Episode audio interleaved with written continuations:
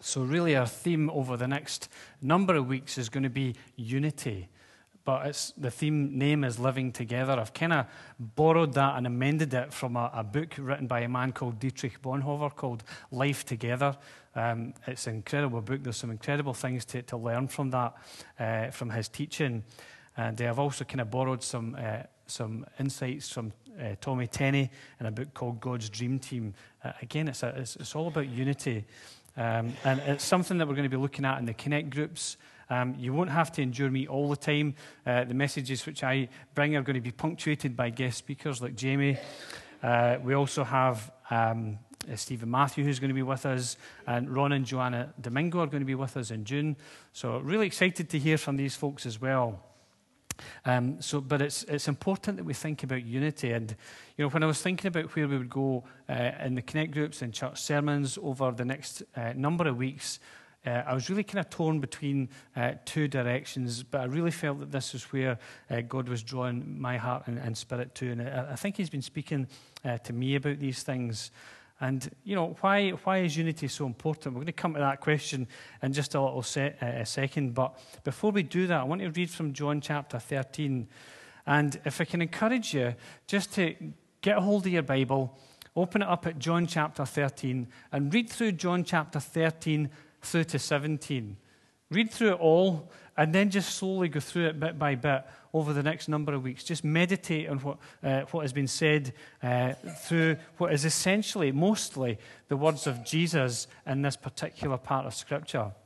You know, you'll notice that uh, it's Jesus who's speaking, it's Jesus who's praying, and uh, there's so much that we can learn from the Master. He is the Master teacher, He is the Master trainer, and we come to really learn from Him today. But let's read from John chapter 13. And quite apt as we've just kind of passed Easter, but this is what happened in the build up and the lead up to, to Easter. Um, the setting is the, uh, the Last Supper. Jesus is with his disciples. And it says, just before the Passover feast, Jesus knew that the time had come for him to leave this world and to go to the Father. Having loved his own who were in the world, he now showed them the full extent of his love. In other translations, it says that he loved them to the end, uh, which I think is probably a more accurate way to put it. The evening meal was being served, and the devil had already prompted Judas Iscariot, son of Simon, to betray Jesus. Jesus knew that the Father had put all things under his power and that he had come from God and was returning to God. So he got up from the meal, took off his outer clothing, and wrapped a towel around his waist. After that, he poured water into a basin and began to wash his disciples' feet, drying them with the towel that was wrapped around him. He came to Simon Peter, who said to him, Lord, are you going to wash my feet? Jesus replied, You do not really. Uh, you do not realize now what I'm doing, but later you will understand. No, said Peter, you shall never wash my feet. Jesus answered, Unless I wash you, you have no part with me. Then, the, then, uh, then, then, Lord, Simon Peter replied, Not just my feet, but my hands and my head as well. Jesus answered, A person who has, been, uh, has had a bath needs only to wash his feet, and his whole body is clean and you are clean, though not every one of you. For he knew who was going to betray him. And that was why he said, Not everyone was clean. And when he had finished washing their feet, he put on the clothes, his clothes, and returned to his place. Do you understand what I have done for you? He asked them. You call me teacher and Lord, and rightly so, for that is what I am. Now that I, your Lord and teacher, have washed your feet, you also should wash one another's feet.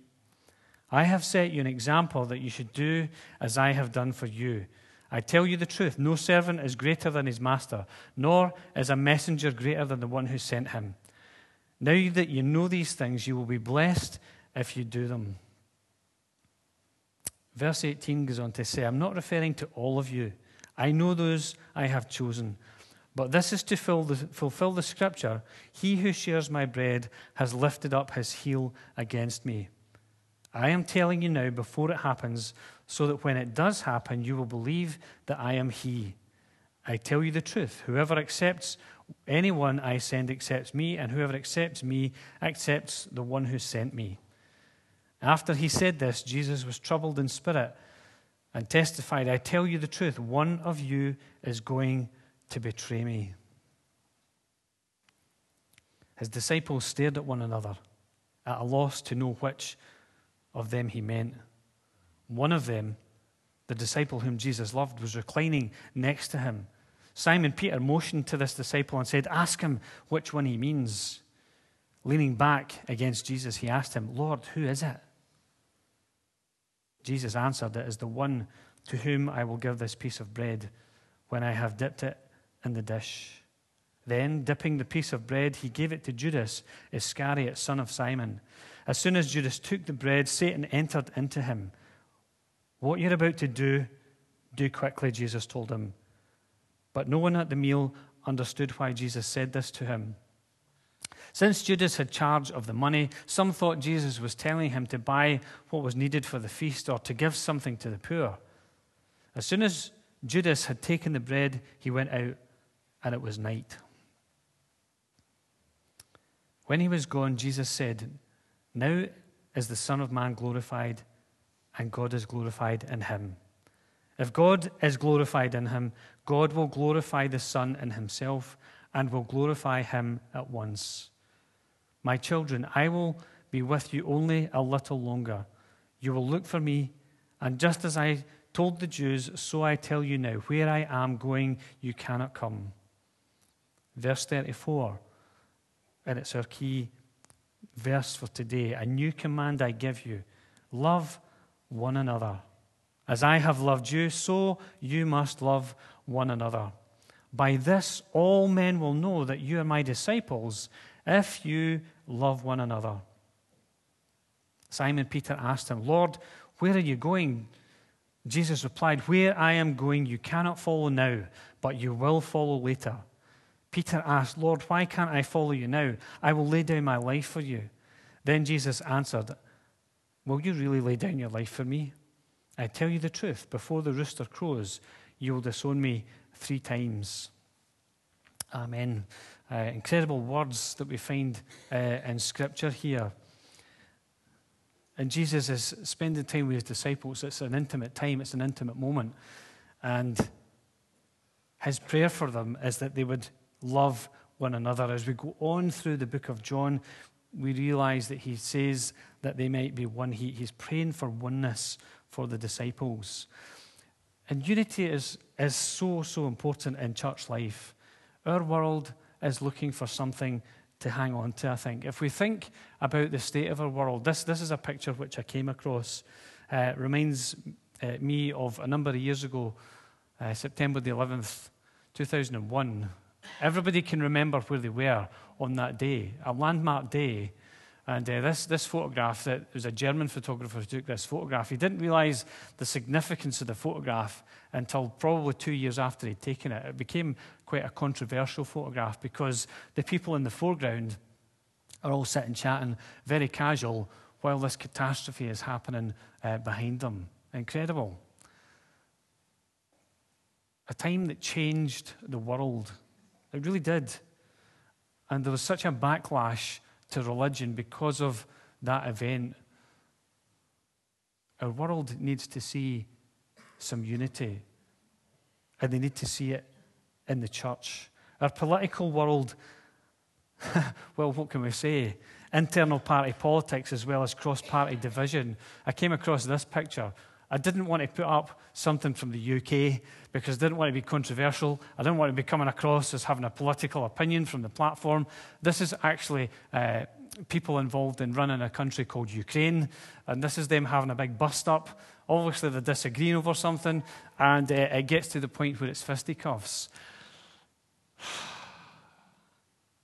And there are people who are leading our nation who are divided and we know, we, we just switch on the TV just now, we watch the news, and we know how divided our nation actually is, whether it's the Scottish nation or the UK as a whole. And we're divided as a nation. And somewhere in amongst all that, the world is looking for somebody who will have a clear voice. The world is looking for something that's stable, that they can hang their hopes on. Socially, as well, there's division. Uh, you know, we have more ways to communicate now than ever we had before. We've got text, emails, Snapchat, private messaging and Facebook, you name it. There's so many ways that we can communicate. I remember when it was just a case of picking up a phone and the phone was actually attached to the wall, right? You could only go so far with the phone, right? Uh, remember, remember the phones where you actually used to have to dial the number you know, that's how you could learn phone numbers because you had to manually dial them in all the time. I can't remember a single phone number now because I just go into my phone and I press a button and away I go. We have more ways to be connected these days than ever before. But what it's looking like is that we're increasingly disconnected as people. We might have instant communication, but as people, we're becoming disconnected from each other. In society, it's full of broken families, and you might be part of a broken family today. The problem is that this brokenness is entirely normal. And there's just such tremendous pain caused by the brokenness in families. And the world is looking for something to hang their hope upon. They might not be looking to the church, but they should be looking to the church. Because Jesus said here, By this shall all men know that you're my disciples, that you have love one for another. If, the, if society can't look to the church for these things, where do they look? And as much as we have compelling reasons that we've just thought about very briefly, the most compelling reason is Jesus' prayer himself. We need to remember that the words which we have read are in the closing moments of Jesus' life. He sees it all coming, he's distressed in his soul, and he's looking for his disciples to be with him. And he prays that his disciples will be one. Just as he and the Father are one, he prays that we will be one. He prays that the disciples will love one another. Incredible thought, incredible words. What an incredible prayer that Jesus prays, and we'll come on to that later uh, as we go through this series and we come to later passages in John. One of the analogies of the church that I love uh, is this one, where it talks about as being living stones. And there's something really interesting about this, about being living stones. We're not told to be living bricks. Okay? If you turn around and look at that back wall, tell me what you see about the bricks on the wall. Just do me a wee favour. Look at the back wall for a second. They're all the same within reason. I think age is kind of coloured some more than others. And you can see where they've used different uh, mixes of mortar. Uh, and the bricky has been, maybe been a wee bit inconsistent. The extension's far better, I have to say. But there you go, that's another story. All the same. Jesus never described us as being living bricks. Who wants to be a brick? Not me. He describes us being living stones. And if you look at this image, this is of a dry stone dyke in Dunira Estate. Every stone is different, not uniform. They look different, they fit differently, and each has a different purpose. Bricks are man made, stones are made by nature. We don't look the same. Take a look around at the people around you. If I had a twin, we could maybe say he looks like me, but I don't have a twin. I look a wee bit like my wee brother. But we're different. You and I are different. We're not uniform. We're not called all to be the same. We have different appearances, we have different education, different backgrounds. We all come from different walks of life. Some have lots of money, some don't have lots of money. We're all different. We're all coming from different places. We have different experiences. We're gifted in different ways. We're different, different, different, different. But Jesus calls us to be one, to love one another, and to be one. I love the fact that we're all different. I love the fact that you're different from me. I get fed up with myself sometimes. Do you ever get fed up with yourself? I get fed up listening to my own voice sometimes. So do you. On a Sunday morning, probably. I am glad that you're different from me. I'm glad that I am different from you.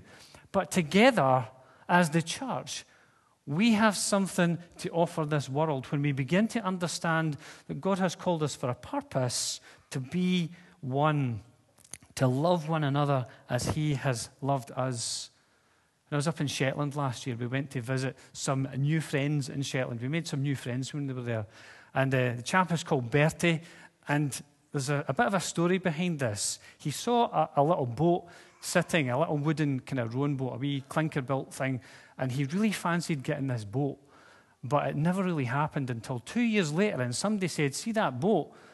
You want that boat? And he was like, Oh, aye. And what would you do? What would you do with a boat? Just interesting, out of interest. What would you do with a boat? Sail it, okay? It was a rowing boat, so you would have to kind of get out and use the oars. Here's what Bertie did with his boat.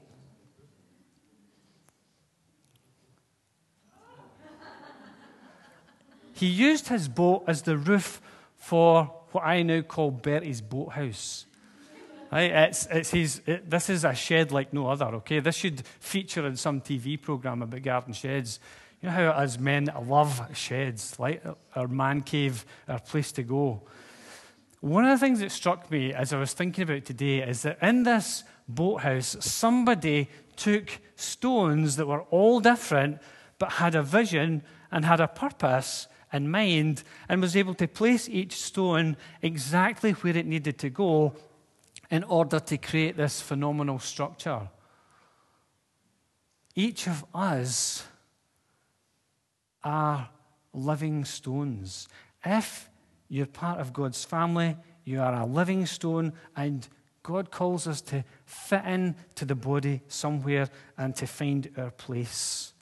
All of us different and yet having purpose, especially as we come together. You know, sometimes uh, you've probably been here as well. I've been here at many times where you're like you're praying and you're like, God, what is your will for my life? And we want to hear the voice of God, we want some direction, we want to know where we're going. How often do we pray, God, what is your will for our lives? Corporately, together, as a church, what is your will for us? What is your purpose for us? I think we need to begin to pray these prayers. And so, Jesus is praying for his disciples that they would love one another as he has loved us, so he calls us to love one another. That's a tall order because Jesus died for us. Jesus gave his life for us. And he asks us to do the same for each other. Wow. Are we there yet? Like the wee voice in the back of the car. Are we there yet? No. I don't know about you. I don't know about you. Are, are you there yet? Am I ready to give my life for some of you. I've never been tested in that way before. Never been tested. What would I do? What would you do if we found ourselves in that position? Would we be willing to do that? Would we be willing? Hmm, interesting question. And Jesus is here with his disciples, and it's a difficult time for Jesus. It's the Last Supper.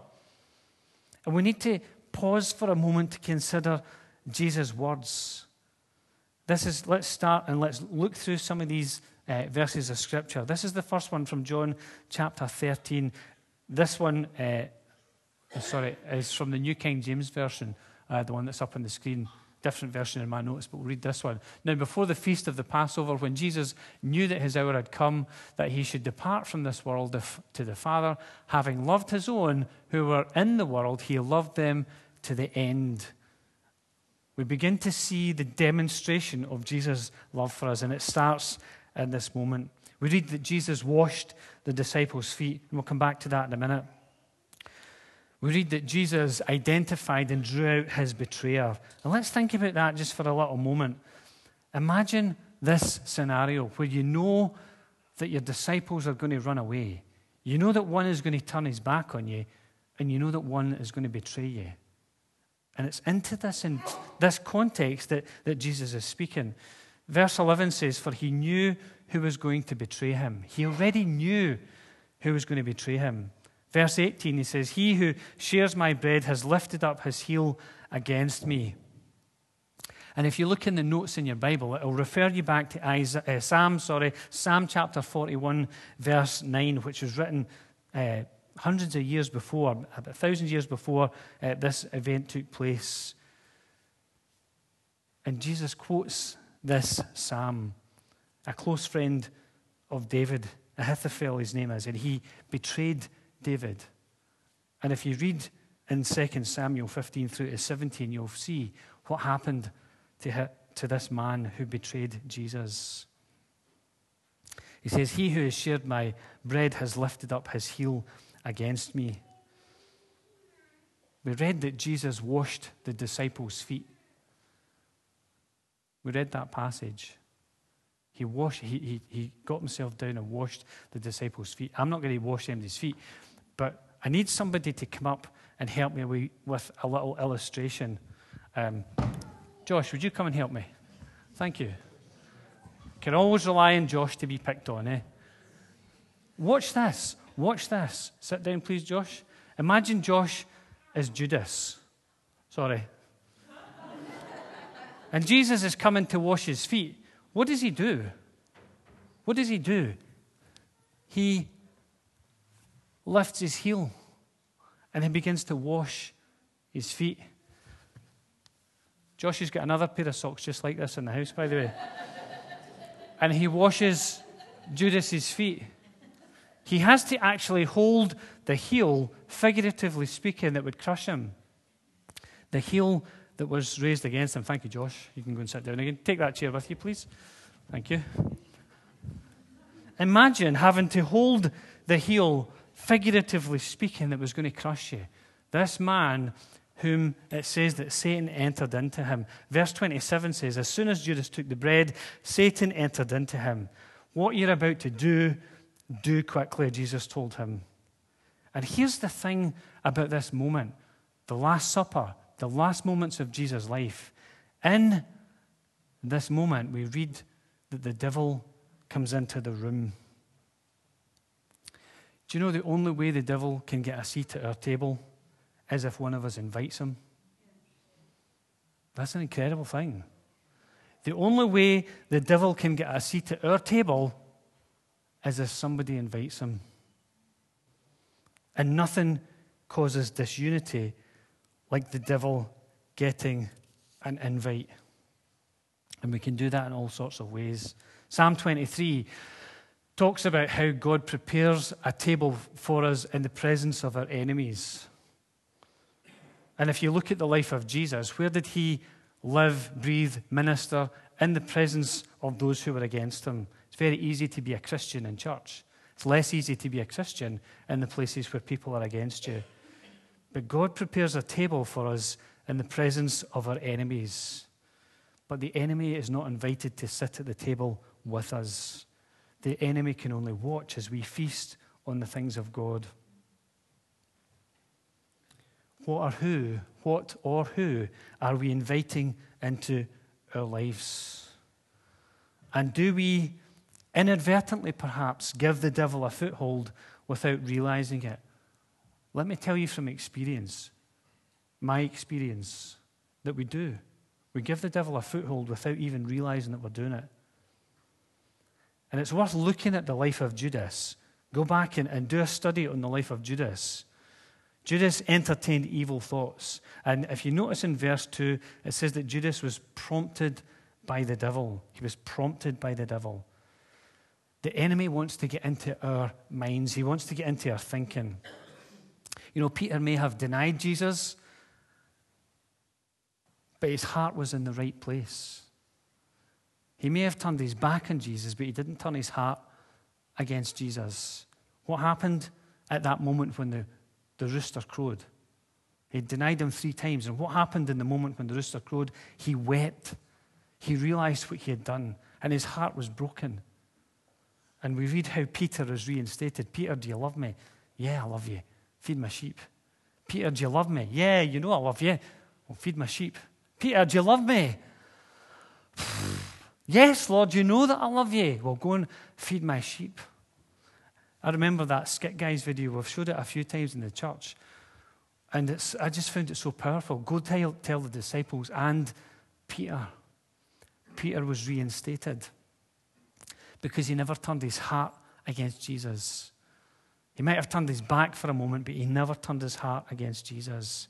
And maybe some of us maybe need to be challenged by that. Maybe there are times when we turn our back on Jesus. There are times when we miss opportunities. There are times where we feel like we've denied him. And then we go, I'm sorry, I got it wrong. I got it wrong. Feed my sheep, Peter. Go and feed my sheep. Judas's situation was entirely different. Judas came to a tragic end. And today, we need to find a place in us where we don't harden our hearts against the plans and purposes that God has for us. Don't harden, we've not to harden our hearts against what God is doing in the fellowship either. And we continue to read on in this passage how Judas left the room. How can light have fellowship with darkness? Think about this. If we're in a dark room, what happens when we switch on the light? It becomes light. The darkness disappears.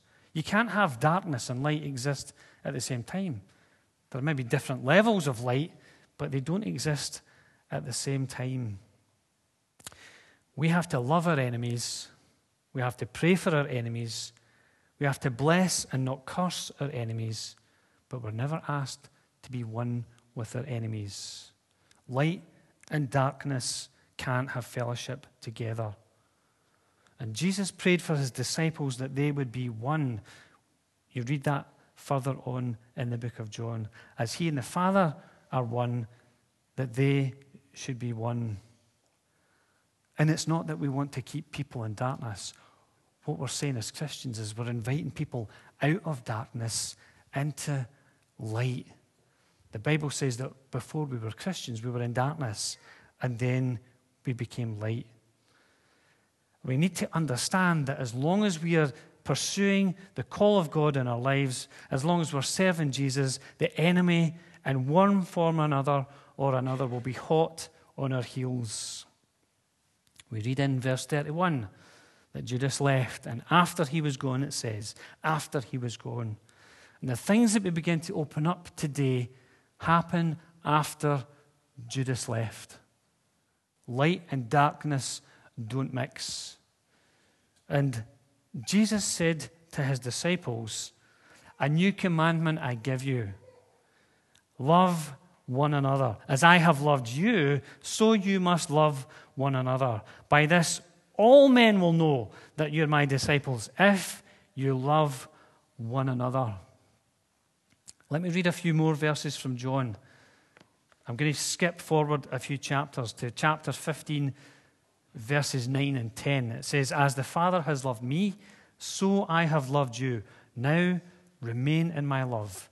If you obey my commands, you will re- remain in my love, just as, as I have obeyed my Father's commands and remain in his love. John chapter 15, verse 13 Greater love has no man uh, than this, that he lay down his life for his friends. John chapter 15, verse 17 This is my command. Here it comes again love each other.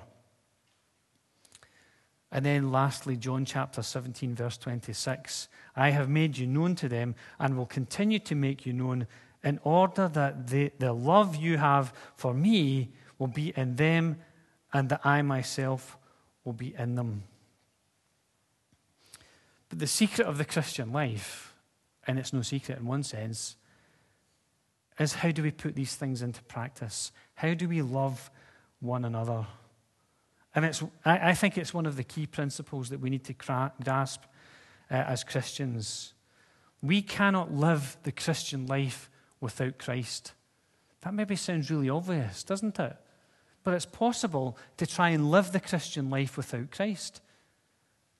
How do we love our enemies. We just talked about that there. How do we love our enemies? Uh, that's impossible. The only way we can love our enemies is if the love of Christ lives in us first. We're not called to live the Christian life on our own. We're called to live it in relationship with Christ. And it's that relationship with Christ that draws us together as those living stones, all different, different walks of life, different backgrounds, different giftings. That's what draws us together. And it's that love that He has put within us that allows us to love one another. I'm going to quote Dietrich Bonhoeffer in his book Life Together. He says, Christian community means community through Jesus Christ and in Jesus Christ. There is no Christian community that is more than this, and none that is less than this. Whether it be a brief, single encounter, think about the moments when you go in and you visit somebody who's not getting to church. Christian community happens when you come together, you maybe read the Bible together, you maybe pray together. Something happens in that moment. Whether it be a brief single encounter or the daily community of many years, Christian community is solely this we belong to one another only through and in Jesus Christ. Without Jesus, we don't have that connection. If anything, it's like the, the mortar that goes between the bricks. He is the one that joins us together. He is the one that we communicate through, that we meet through. And it's the life of Christ in each of us that we identify with in the other person. If we don't have Christ, then we're not in true Christian community. We can be friends, but we cannot be brothers and sisters till Christ lives in us through the Holy Spirit. And Jesus gave us a very powerful example of how to put this into practice. And we read it in that passage. And you need to imagine for a second, if it helps you to close your eyes, but don't fall asleep. Okay? Some of you had a late night last night, I can tell. Just imagine the roads in Palestine for a minute. They're not like our tarmacked roads Get rid of every example of a road that you can think of and imagine a dusty, mucky road. And on this road, not only do people travel, because they didn't have cars in those days, the animals travel as well. And as cars have exhaust fumes, animals also have exhausts. Okay? Fuel in, rubbish out. Okay?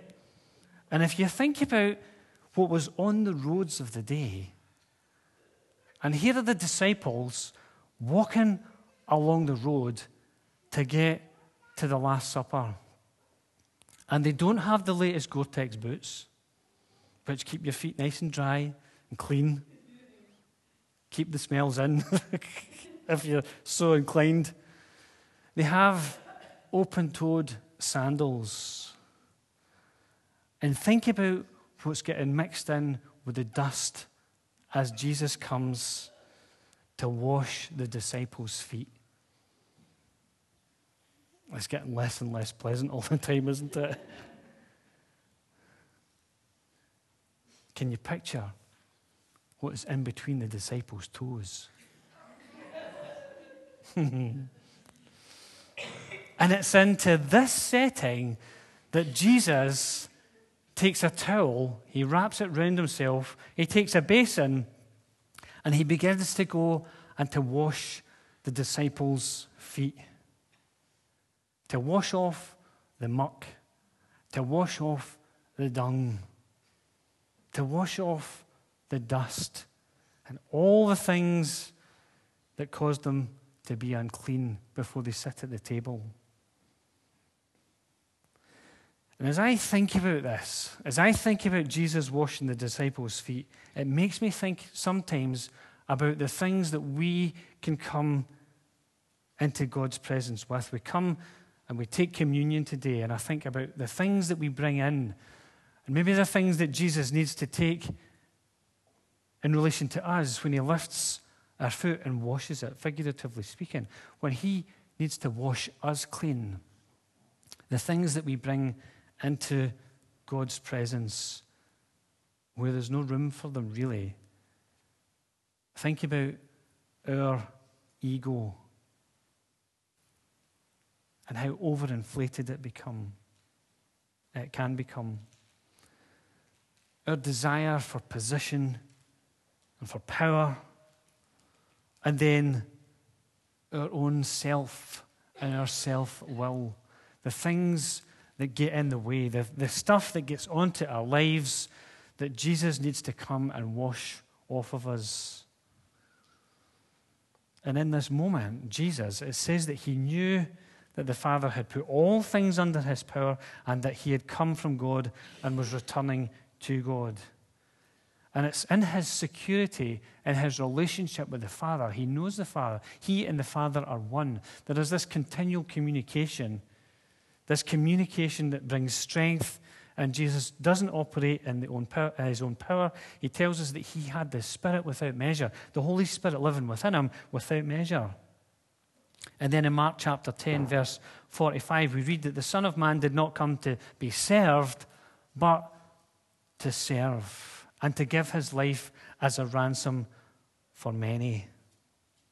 You know, I wonder if we put ourselves on the servant scale where we would figure. Let me put up the servant scale on the screen. On the left, number one, people exist to serve me. I am the person who needs to be served in church life, and everybody will run after me. Or do we find ourselves at number 10, I exist to serve others?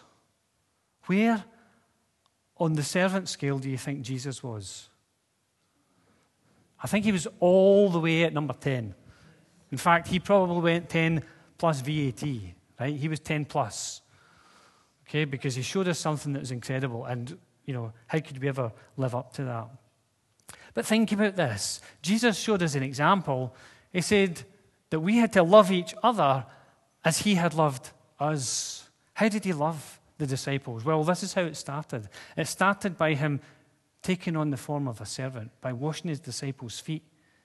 He started at number 10 and he continued at number 10, 10 plus, because it didn't finish here.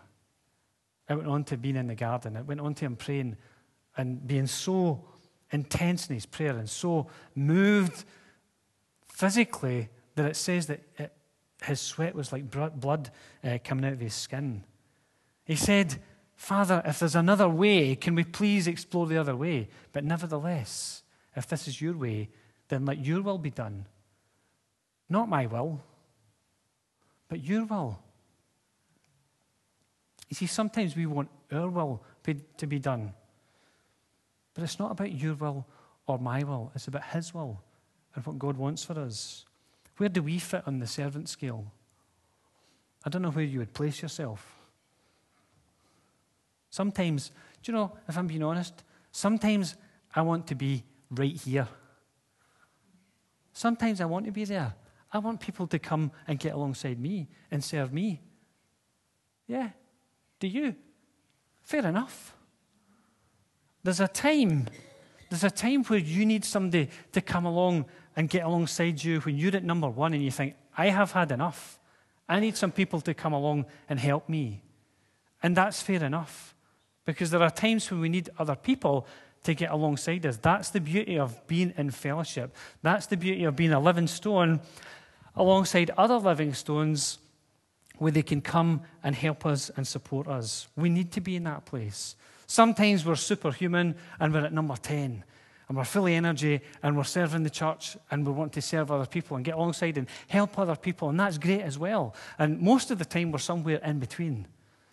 But can I encourage you that when Jesus says, Love one another as I have loved you, he's talking about being at number 10. That's what he's talking about. He's talking about you learning how to serve other people, serve the world that we live in, not to be served, but to serve others. And in the process, in the process, we find that others begin to serve us because it's a mutual thing. It's not just all one way. And how do we do this? The only way that we can really do this is by God living within us. Galatians 5 22, 23 puts it so clearly. It talks about the fruit of the Spirit. If we are to love, we need to have the Holy Spirit living within us. The fruit of the Spirit is love, joy, peace, patience, kindness, goodness, faithfulness, gentleness, and self control. Against such things there is no law. We can only do this if God lives within us through his Spirit. A new command I give you love one another. You see, we need to take note of what Jesus is saying here. It's not an optional extra. It's not if we feel like it.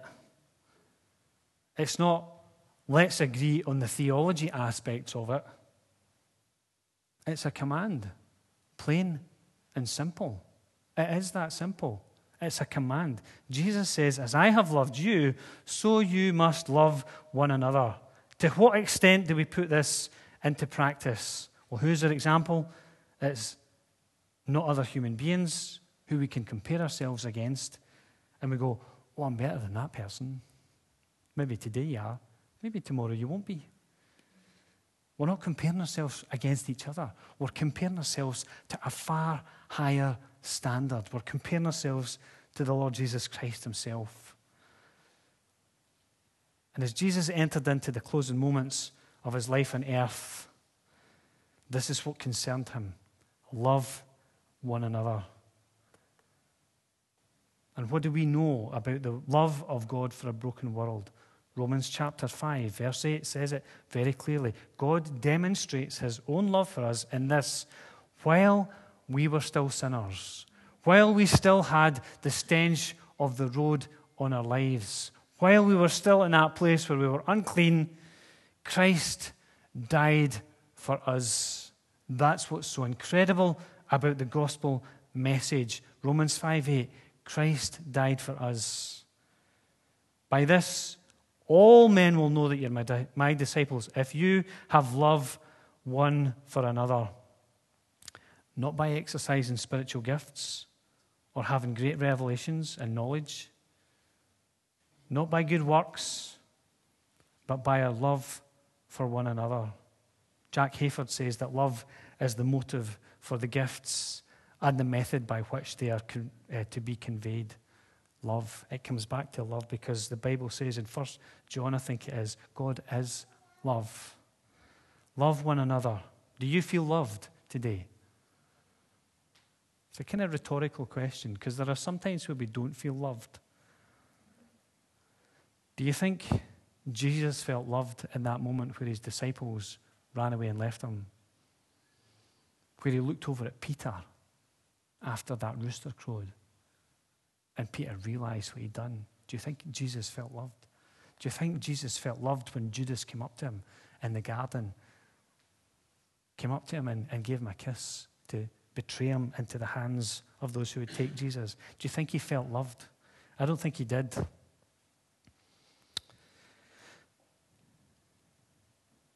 But the crucial question is do you love others? It says in that passage that Jesus loved them to the very end. Jesus loved them to that moment where he said on the cross, It is finished. How do we demonstrate the love of God for other people? The Bible tells us that God loved the world so much that he gave his one and only Son, that whoever believes in him should not perish, but have everlasting life. Wonder if we can bow our heads just as we draw our service to a close. Musicians, could you come back up, please? Let's bow our heads. We're going to pray. Our time has gone. I'd encourage you, if today's message has spoke to you, that you come and uh, just grab me at the end and uh, we can have a chat a bit more and, and pray for you. Father, we thank you for Jesus. We thank you for what we've read today, we, we realize that He has just given us this new command, command number 11, as it were, to love one another, to love one another completely. And Father, we pray that you'd help us to really hear what you want to say to us today, because your voice, it's what you say to us that we really want to hear. Help us to appreciate just how much you love us. And Father, help us to express that same love towards our brothers and sisters. Father, to those who are outside of the church as well, who don't know you yet. Father, people who we're praying for who are still in darkness that we want to come into the light. Father, we pray that you would draw people into the light. And Father, just as, as I say that, the image that comes back to my mind again is, is sitting round a fire. And as we sit round the fire, not only the pictures of a, a kind of a dark room, there's no other lights in it other than the fire. And the picture is of people just gathering round the fire. And it's a place of light, but it's also a place of warmth. And the place that we want to be is around the fire. We want to be gathered around it just to be part of what's happening. And there are people who feel that they're kind of uh, on the outside, that they're kind of a bit further away from the fire, and they, they just want to be part of coming into that place uh, of just kind of huddling around with other people around the fire. Fire kind of represents God's presence, represents the Holy Spirit, represents the, the work of God, and, and we gather around that. And not only do we get light from that, we, we get understanding, but we also feel the warmth of fellowship as well. And there are some people who feel that they're kind of standing uh, just outside of the light, they're outside of what's happening.